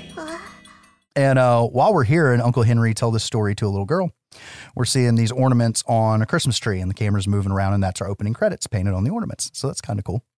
And it gives us a backstory that Jack was a crazed serial killer that finally got captured in some podunk town, and he's set to be executed at midnight. That's actually Cooney doing the narration in the opening. They hired someone to do it, and they said, You got to do it in two minutes. That's how it got paced for. You have to do it in two minutes.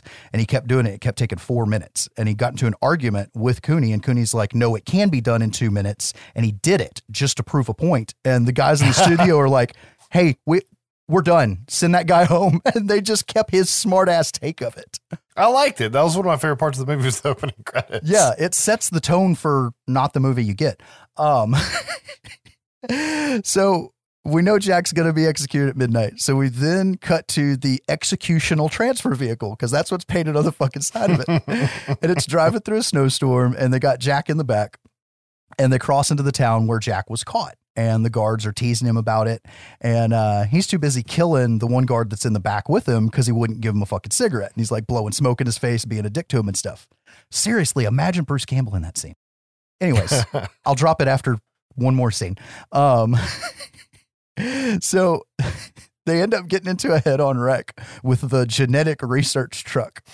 And they had no money for the crash. So there's this slow motion of the two bumpers just barely touching. You hear this little ding, and then the cheesy ass camera spinning of the truck spinning, and Jack jumps out the back in all the chaos. And uh, he's out of his cuffs, and the one guard that survived the wreck is uh, standing there pulling out his gun on him. And we see this pressure gauge on the, the the genetic whatever truck, and this acid burst out of the side of it. This is gonna hurt.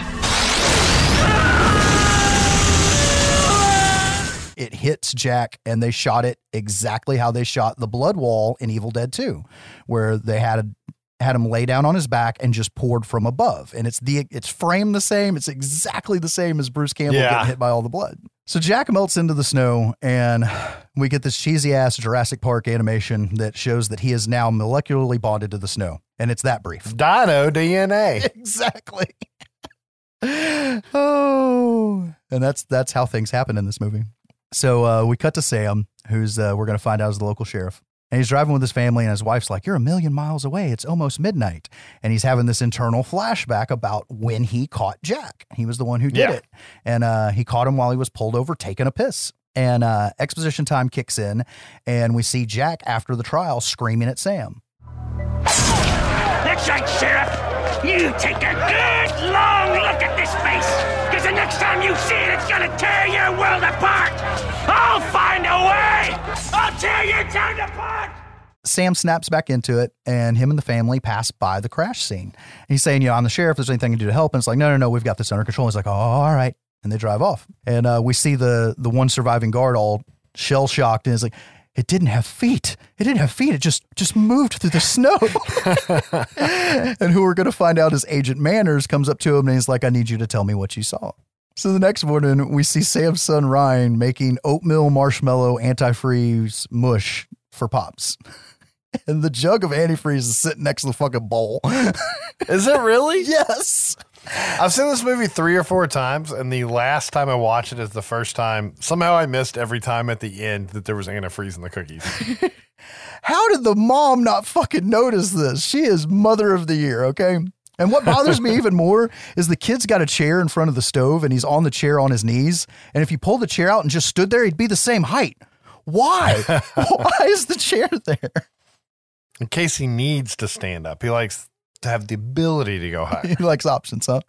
Yep. So uh, Sam heads into town, and we meet several disposable characters who will get named later. They're prepping for the annual snowman competition, and they've got one covered up for the big reveal. And uh, Sam goes to see Paul, the local hardware guy, while Jill tells Tommy that she wants to get together later for some snowballing, which I never caught until I watched it with fucking subtitles on.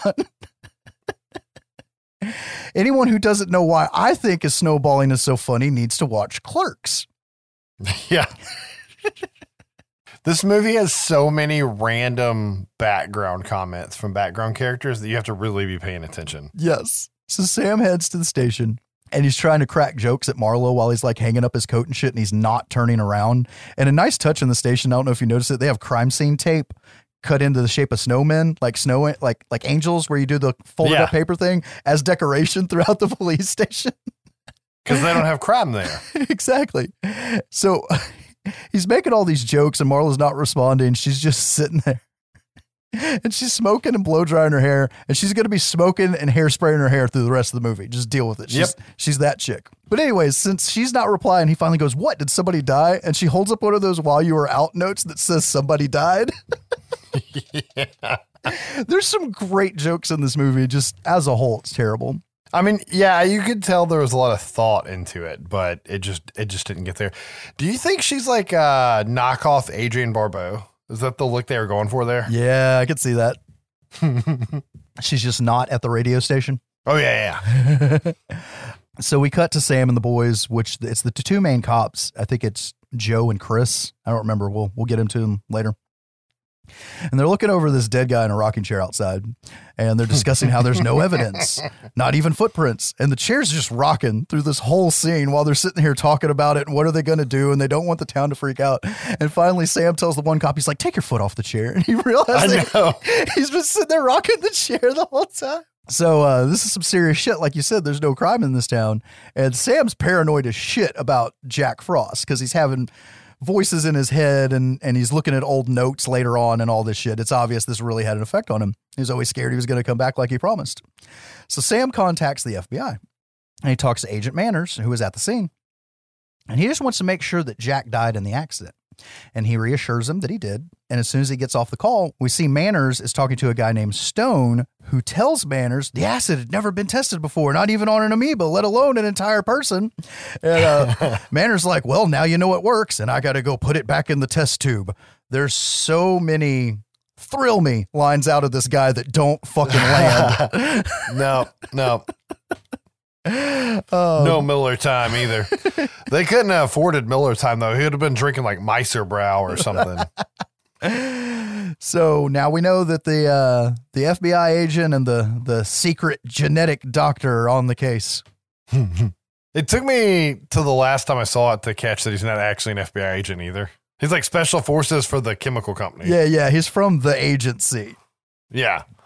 So uh, Sam then goes back to revisit Rocking Chair Corpse with Doc Peters. and the whole point of this scene is for Doc Peters to say, "Look, look at how the head was pushed. They they must have been wearing gloves or mittens." I know, I know. oh, it's so bad. so then we see mom pulling up at home from the grocery store. As she's pulled up, we see this un- unfinished snowman outside, and she's carrying in groceries, and we hear the snowman moving behind her, and she looks back and then goes in the house anyways. And she finds Ryan making his next concoction, which this time it's gingerbread men, and he holds one out to her. And if you pay attention, which I didn't realize until the commentary, the gingerbread man is missing an arm, and that's supposed to be foreshadowing for the end of the movie.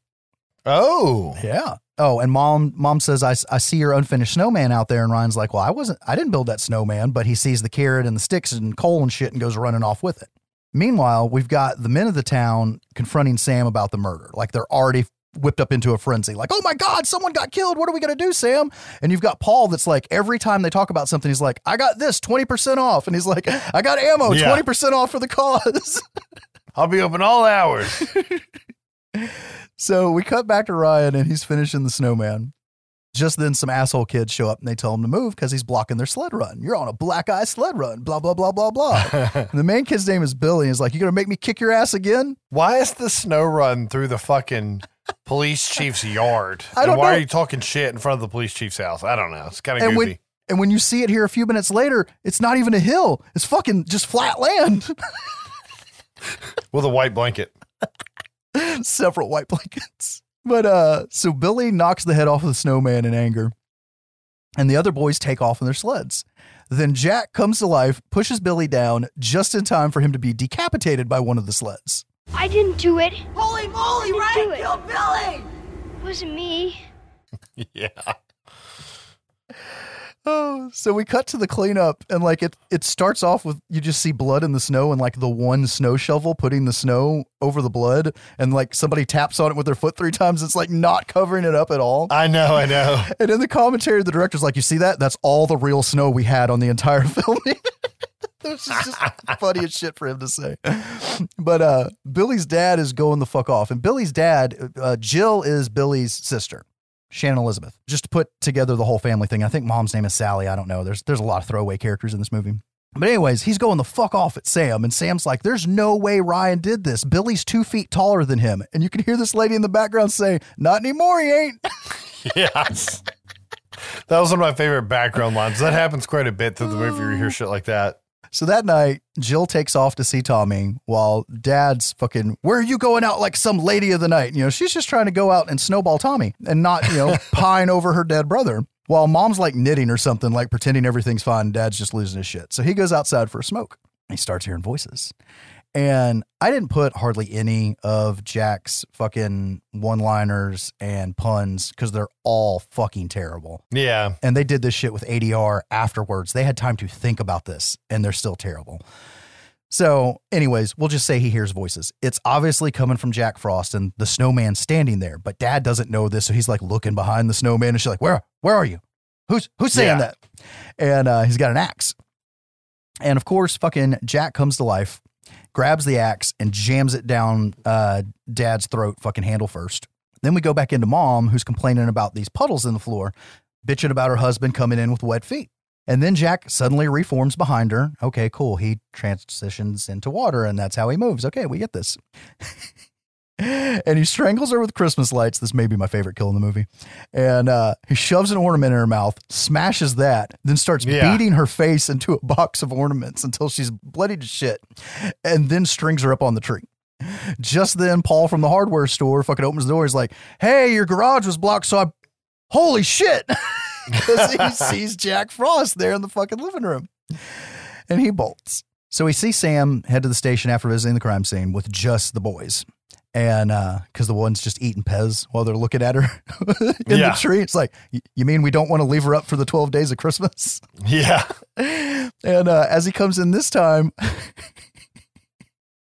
he's not looking again while he's hanging up his jacket and shit. He tells Marla to contact the FBI and to get a hold of some asshole named Manners. And he turns around and realizes he's not talking to Marla. Who are you? I'm the asshole. So Sam takes Manners and Stone back to the crime scene where they examine a puddle, and Stone's got his little Ghostbusters probe thing in there, and he's like, "Oh my god, it's bonded at the molecular level." Blah blah blah blah blah. Of course, Sam's Sam's walked away. He's not hearing any of this, and uh, they're like, "He could freeze and unfreeze at will. He can only take damage when he's in his frozen form." so stupid. But they're feeding Sam a line of bullshit, saying it's this killer we've been tracking for you know weeks or years or whatever the fuck it is. And something about a shoe print being just as identifiable as a fingerprint. Yeah, yeah, yeah. So that's why they're checking the water. Yeah. even though it's fucking puddle. Anyways, and they recommend that they put the town on curfew.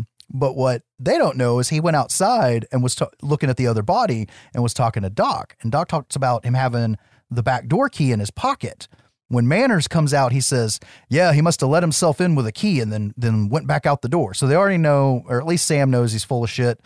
trying to give Yeah. give the movie some sense of something. Anyways, so then we see the town folk gathering at the rec center slash church slash auditorium, whatever the fuck. It's the one building they got. Sam's trying to announce the curfew to them, but they're interrupted by a commotion from Paul outside. Fucker's a snowman! He's like karate chopping all the snowmen down and shit. Yes. That's awfully brave of him to go attack those snowmen like that. I know, right? he's Seen, right? He might be the actual hero of this film. Yeah, not me. I'd be running away from any snowman I saw. Especially ones with a carrot dick. So uh Sam sends Officer Chris back to the scene, and on his drive there, he's stopped by crossing guard Jack. He's just standing in the middle of the street with a stop sign. And Chris gets out to get a snow shovel out of the back of the truck. And of course, Jack goes into the car. And when I say Jack goes, Jack does this, you don't see any of this. It's all off camera and sound effects. but uh, so when he closes the trunk of the car, you see Jack in the car and he fucking backs over Chris and then drives off. Sam uh, sends the other cop, Joe, after telling him to go lock up Paul to cool down, sends him to go pick up his wife because they don't know where she is. And his son says she went home for more blankets.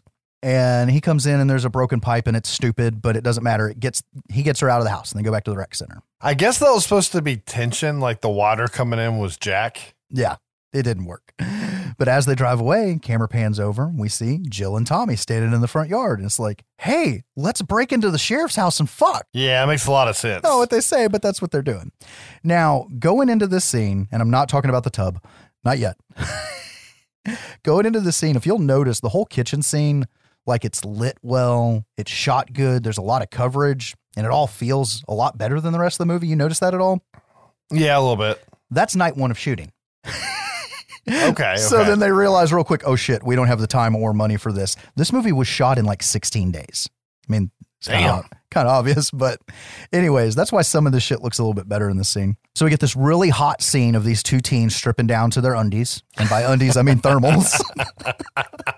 This honestly was a really well shot scene though. Like it's really funny because they're like so excited and it's just layer after layer. I mean, they're wearing like seven layers of clothes a piece before they get to said thermals, and it's just ridiculous. And it, it's one of the better gags I feel like in the movie. yes. So we finally get to Jill. She starts unbuttoning her thermals and she's like, I'm going to go dry my hair and I want a roaring fire and a bottle of wine. Let me know when you're ready for me, or some shit like that. She may not say that she blow dries her hair, but that's what she goes to do. So Tommy finds some wine. He's like, Oh, this is nasty. It needs ice. By wine, you mean the champagne? Yes, because it is. It's carbonated. You're right. And he opens the freezer, and there's Jack Frost packed into the freezer. And he takes an ice pick and he picks out some ice. But that's not Jack Frost in the freezer because of what we're fixing to see. And I've never understood this, and it's not even addressed in the commentary. It confuses the hell out of me. I was hoping you were going to explain it to me right now. I got nothing because Jack comes in through the fucking door. because Tommy hears fucking there's snowballs hitting the house and he gets freaked out and there's a gag of him grabbing stupid pointless shit out of the the drawer like a, a pie thingy and a a beater and an ice pick. What happened to the ice pick he already had? Why do you have to go through a Right. drawer to get that? But anyways, he goes to the door. Jack comes in, whoops up on him, and he's like, "What the hell are you?" He's like, "World's most pissed off snow cone." That's how bad his lines are. He starts shooting fucking icicles out of his hands, pinning Tommy to the door, which that's kind of cool. Except for the last one goes through his forehead, and we get a reverse to the other side of the door, and the icicle pulls back out through the door, and Tommy's beating heart is pulsating in the hole left behind. Why? Maybe it's supposed to be a brain. The uh, the world's most pissed off snow cone line makes me think that that was supposed to be him in the freezer at least at some point when they were writing this movie, because he just chiseled off like some hunk of ice of him and drank him. No, I t- I'm totally with you on that because the carrots in the freezer and everything. It's so weird that they have him come through the door. Maybe he partially came in through the water pipe earlier. He partially came in through the ice maker, and the rest of them came in through the door. I don't know. Yeah, maybe. It's doesn't make any sense. It's very confusing. And then if you think about it, they ingested some of Jack also, and that doesn't come back either. If if he was the ice in the freezer. True. So meanwhile, back to Jill upstairs, who doesn't hear any of this because she's blow drying her hair and listening to the radio. And then she sees this freshly drawn bath, and she thanks Tommy for it, and she strips down and hops in. And she she tastefully strips down. There's no nudity in this movie.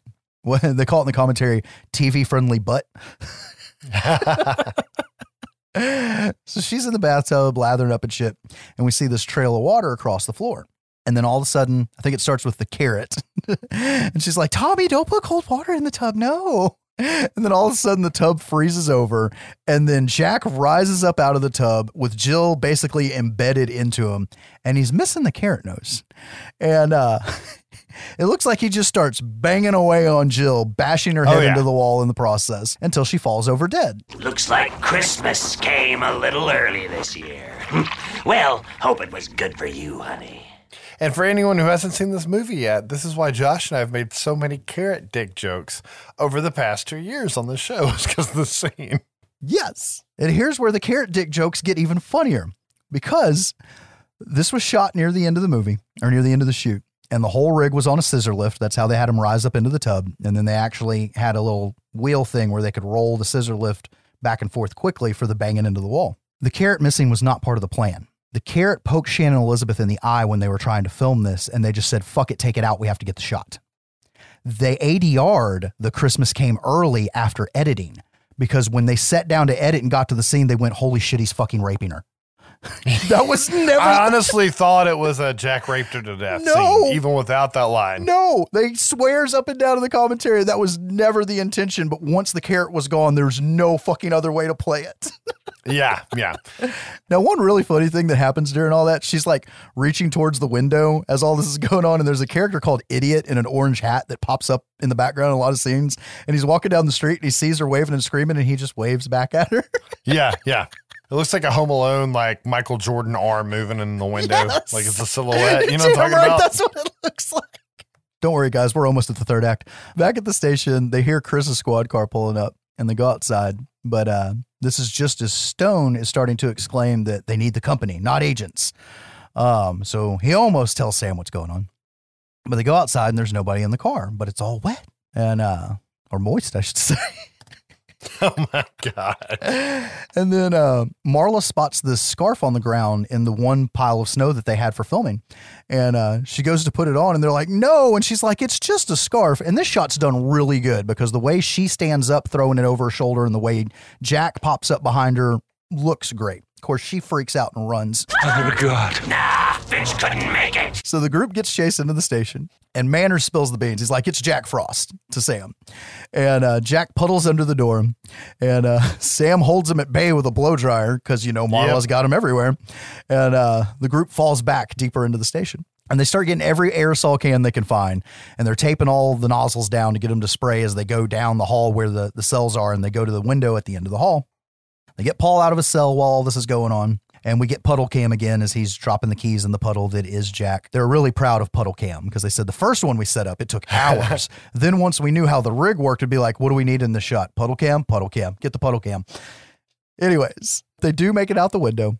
And then Manners shoots the window from across the street and it sparks and it blows up the whole station. And we see uh, we see Jack burn and melt away and then immediately back up into little balls of ice. So Jack pops back up and like his head's coming out of his side and he's he's all disheveled looking. He's like, I'm gonna be back for you once I pull myself together. Like it's the lines are that bad. There's also a Picasso line in there somewhere. Yeah, yeah, that's I think that's the first thing. Look, Ma, I'm a Picasso. yeah, that's funnier than the other shit. it is. It really is. So uh, Sam pulls Stone aside and gets him to, you know, come clean on what Jack is. And because he won't talk, and Sam takes the gun away from Manners and shoots into the floor. And Stone's like, looks at Manners like, aren't you going to do anything? And he's like, what? Tell him to be a better shot? Yeah, yeah. but uh, he tells him that it was supposed to be it was an experiment that was supposed to be a way to store human DNA to ensure that the human race could survive an extinction level event. But apparently, it created Jack instead, and it bonded in a way they didn't expect. And it means the soul is real, which is stupid. but anyways, so they come up with a plan, and their plan is to force Jack into the rec center's boiler because he can only harm them when he's in a solid form. So if they can get him into a liquid form and leave him stuck somewhere, how's he going to hurt him? Almost a good idea. so like, how are we going to get him here? And they're like, oh, he'll come to us. And they just go stand outside, and they hear this rumbling. They're like, oh my god, what is it? Snowball. Yeah, it's a stampede. and the the big Jack Snowball busts through the doors, and now everyone has hair dryers. Yeah, because he missed the seven ten split. Yeah, yeah. so many bad lines. And they're all standing there with their arms on their backs, and they pull the fucking blow dryers out at the same time. Yes, and you're getting snow vision where they got Jack's POV is just like white shit Water smeared running down, yeah. yeah. Um, but they end up forcing him into the boiler with extension cords. with extension cords this time, and uh, it worked. Everybody goes walking off, leaving Manners and Stone behind. They're talking, and while they're talking, what we see is steam coming out of the boiler, condensing on a window. And uh, Manners, I forget how the conversation leads to here, but as Manners is looking around, he's like, This is the kind of time when we need to look to the heavens and say, oh shit. yeah, he sees the water. He also had a scene earlier in the movie. He's occasionally funny when the when they're talking about the stampede and the snowball comes. He's like, "This reminds me of a time back in '73," and I actually wanted to hear that story. that was more interesting than most of the rest of the movie. But unfortunately, we don't get to hear about that time because the snowball comes in. So of course Jack reforms and now he has icicle teeth and his head looks very different than it has for the rest of the movie. Demonic Pac-Man. Yes, this is the one that the filmmakers made themselves after their 50 grand went down the hole with the main Ah. snowman. So he basically bites off Manner's face, even though it doesn't look like that. That's what they were trying to do. And he goes to attack Stone, and uh, Stone's like, "You you've cheated death. You're immortal. How does it feel?" And Jack's like, "Cold." Yeah, yeah. so bad. And it cuts back to outside, and we see Sam and Ryan going towards the car to leave. And Stone walks out, and he looks a lot like an Edgar suit from Men in Black. and uh, he takes a few steps, and then you hear Jack Frost go, "Fuck it," and his neck bubbles up and shit. And he starts puking out all this foam that's supposed to be snow, and of course it's Jack. And uh, Stone's body falls over dead. And uh, Sam and Ryan go and jump in Sam's car, and the vents and the radio all start having water coming through them. Of course, it's Jack flooding the car. And they bust out the window, or the window's down. I don't remember. They they get out. Sam gets Ryan out, and Sam goes to get out. And as he's going out, he grabs the bag of oatmeal mush off the dash and throws it into Jack's face. Why? There's no logical reason for him to do Nope. this because he don't know. Anyways, and all of a sudden, fucking Jack's like, "I'm melting." Yeah, he's screaming in fucking pain. because it's burning the shit out of him. And Sam's like, holy shit, it's burning him. Ryan, what did you put in that? And he's like, well, I wanted you to be warm, Dad. And it's like, what did you put in Yeah. there? It's like antifreeze. so bad. I would have got pissed right then. But I he's know, like, right? "Oh, thank you, son." Your son almost killed you, but you know, and it's weird because the snowman's like bleeding, and you can see his internal organs Yes. now, like from where the where the antifreeze got him. Makes no sense whatsoever. Looks cool though. yes. But I love it how Ryan's like, I made special, Dad. Yeah, so Sam immediately has a plan and he sends Paul and Ryan to go get all the antifreeze that Paul has in his store for 20% off. And uh, they put a tarp in the bed of the truck and start pouring all the antifreeze in it. Meanwhile, Sam lures Jack upstairs and uh, he's going down this hallway upstairs. And there's all these doors. And like as he's going by him and banging into him, you hear different things. Like one of them, you hear a goat. And the next one, you hear, Is that your husband? yeah, yeah. I was like, "What the fuck is happening?" like everybody's doing fucked up sex crimes going down this hallway. But he makes it to the room uh, at the end of the hall. This is after trying to shove paper into the door downstairs, doesn't work. And uh, this time, uh, Jack comes through the door as snow instead of water. And he forms and he pins Sam up against the wall and he sticks out another icicle and he stabs it into his chest. And he's like, Oh, let's get to the heart of the matter. Oh, I think I feel flesh. There we are. Yeah. I can't wait to get to your wife. and all this stupid shit. And Sam kind of possums out for a second. And uh, all of a sudden, you hear half of Dixie whistle from a horn. And I guess they couldn't pay for the whole thing. Uh, I'm being totally serious. And he's like, that's the cavalry. And he grabs Sam and goes rushing out the fucking window. And they fly straight down into the bed of the truck. And uh, basically, Sam just drowns Jack in the back of the truck. But if you pay attention, his fucking arm breaks off. There's a tight shot of that of the arm falling. And he drowns him until he melts into nothing. Now, what's fun is this shot was shot with just the stunt coordinator. And they gave him the snowsuit, and they only had enough money to do it once and there was no setup, there was no cutaway. They took a truck filled with water, backed it up in real time, and he jumped out the window at the same time and landed in the truck. Nice. They just shot it with four cameras and said, I really hope we get this. There's no way insurance would allow that shit today. That's what I was about to say. How did that happen? Like, how did how did they let them do that? And he's lucky he didn't like fucking slam his head on part of the truck or something on the way down. exactly. So Jack's gone, all's well, until Ryan holds up the arm. He's like, Dad, but what about this part? And it wraps around his fucking head. So Sam just drowns him too. He was annoying. So, well, okay, he doesn't drown him, but he does baptize the shit out of him. I know it looks like he's baptized, and I'm like, what if the kid swallowed the antifreeze? So then we see the next day, and they're putting all the the melted Jack into jugs, the antifreeze jugs, and burying them. As the cops are arriving, and they're like, "What are we going to tell them?" And it's like, "It doesn't fucking matter. It's the end of the movie." And uh, we see the jugs buried underground, and it, it tightens in on one of them, and the fucking music kicks in as we see the jugs start to boil, and I think we hear Jack laugh, and then it goes to credits and that really is the end of the movie. And again, what might have been. I love the idea for this movie. Had had Jack actually been a a demonic morphine character that could be all these different water related elements that was on a murderous yeah. rampage with a 30 million dollar budget, it could have been totally different. But there's there's a decent bit of charm in it. It's campy as fuck, and there's nothing else out there like it. There's a reason for that. now, going into the credits, if you watch the credits, they're filled in with phrases that if if you read it that have nothing to do with the credits. And, oh, really? Uh, yeah, I'm just going to call out three of them. Uh, one of them is uh, it's page 60 and there's not a single morph and that being a joke about how we've shot up to page 60 and the snowman hasn't morphed because they didn't have the money to do the other forms. And then there's uh, another spot in the credits where it says maybe it'll snow tomorrow because that was the joke every day that they were shooting because it never fucking snowed. of course, the all time best one in the credits where's the carrot in the bath scene? now, a little bit of postscript on this movie. The studio went bankrupt. I wonder why. During filming. And all the rights ended up with the banker who had funded the 600 grand, who turned around and sold it.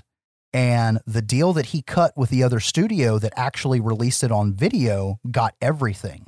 The actors didn't even get residuals. And they go through Damn. the stats of how many tapes were sold to Blockbuster Video, because this was 97. And the actors should have made good money off of the rental purchases and how it was a bunch of bullshit, blah, blah, blah, yada, yada, yada. But that's how it went. You know, it was they got the funding from someone else. It's not their product. When American Pie came out, hmm, hmm, hmm. Shannon's manager contacted Cooney and said, "Do not fucking use her to promote your movie at all. Do not use the success of American Pie. We will sue the shit out of you. Do not associate her with your movie." Like, that's some ballsy shit, but Cooney didn't have any money. I mean, what studio put that shit out? Their lawyers. Right. There's no, he couldn't have fought that. If this movie wasn't bad enough, it did warrant a sequel, a Hawaiian sequel about a killer snowman. Mm-mm. Exactly. I would rather see Beetlejuice Goes Hawaiian than Jack Frost 2 Revenge of the Murdering Snowman, I think it's called. I've seen it. I'm gonna tap out of both of those ideas. Oh, dude, it's so bad, and it's not so bad. It's so bad it makes this shit look good. So, like, did the banker sell the rights or what happened? This is all being told by the director in the commentary that his understanding was since everything went to the banker with the studio going bankrupt, that he sold the rights to another studio. And the studio that okay, actually okay. did the video release held all the all the rights to the film. And made a sequel for some reason. Yep and they actually brought back the same writer and director for the sequel. Like if I was Cooney, I'd be like, "Well, you're dealing with a different studio at that time, so maybe it'd be okay." I don't know. That leave that would leave a bad enough taste in my mouth that regardless of who the rights got sold to, I'd just want to put it behind me. Yeah, there's a lot of this movie I'd want behind me. It's really not that bad. I mean, if you accept it for what it is, right? Yeah, you ha- you have to it, go into it knowing what it is. It's it's almost as good as a full moon movie, but it's not. And I'm being serious if it had the name Troma attached to it when it came out in the 90s, I would have given it more credit probably then too, because it's like that kind of quality on the effects, you know? yeah, if they had just steered hard in, into that direction, because he even talks, I think Troma actually gets mentioned by name. That they didn't want to steer that hard into it because it would have ended up being that kind of a movie. And he was still, he's like, every day I come on set and I still think we're filming a $30 million movie, but we're not. And like he, he couldn't let go of like, okay, we need story and character development and and everything's yeah. going to come together in the end, and it didn't. And they should have just went with what they had and went fucking balls to the wall zany. And that's why Troma movies work because they just have you know like boob gags in them and stuff like that, and no plot, and they make fun of there not being a backstory for something. Exactly. Know? I guess the last thing I want to say, as far as this movie being shot so cheaply, the movie was shot on film, but it was shot on what's called uh, short ends and it's the leftovers of reels from real movies where oh. where it only runs for a couple of minutes and other they repackage them and sell them through other film houses and that's what they shot the film on so anytime they were rolling they literally only had a couple of minutes before they needed to change mags and i just thought that was neat i didn't know that was a thing until listening to the I didn't commentary either. on Yeah. this That is both neat and terrible at the same time. Jeez, I mean, that kind of gives some more credit to the crew on making this movie. Then they had to do some shit under some super constraints to make that. Yeah, that that's what's amazing is that the film even got fucking made. I don't think it ever it may have had a limited theatrical release, but I didn't look at the numbers. God, I didn't look at the numbers for a reason. But that's it. that's that's the uh the snowman carrot bathtub rape movie of the 90s. I'm gonna say out of the two movies, we don't normally do this, but I like Santa's Slay a lot more than this one. I like them equally for different reasons. I think I just kind of had a bad taste in my mouth from this movie because I saw it in the 90s and I just didn't like it. and then I didn't see it again until I don't know, three, four years ago. So it grew on me enough and it's starting to get a cult following for some reason enough that uh, i don't know who these people are but vinegar syndrome released the blu-ray and that's what i've got that's what has the commentary on it I'm actually surprised there's a Blu-ray of this film unless it said Scream Factory on it. dude it's and it's one of the combo packs you get the blu-ray and the dvd they put fucking money into it So that's it for our Christmas 2020 episode. We hope you guys had a lot of fun listening to it, like we did making it while drinking eggnog. And we hope you guys have a great Christmas and a and a happy New Year. And we can all hope for a better year next year. Maybe that, that's all Yeah. we can hope for. yeah we need that And like I said earlier, we'll be back sometime towards the end of January, but you guys are going to have to tune in for that episode when we cover some of our personal favorite films that we couldn't fit anywhere else. I'm afraid you're gonna have to start getting scared immediately. As usual, guys, thanks for downloading the show and spreading the word. Please do not forget to rate and review us online.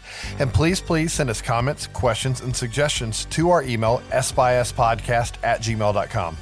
we would also love it if you could follow our twitter and instagram both at s podcast this might motivate us to use them more See you guys on the next one. thanks for listening Why, I'm just trying to spread a little Yuletide fear.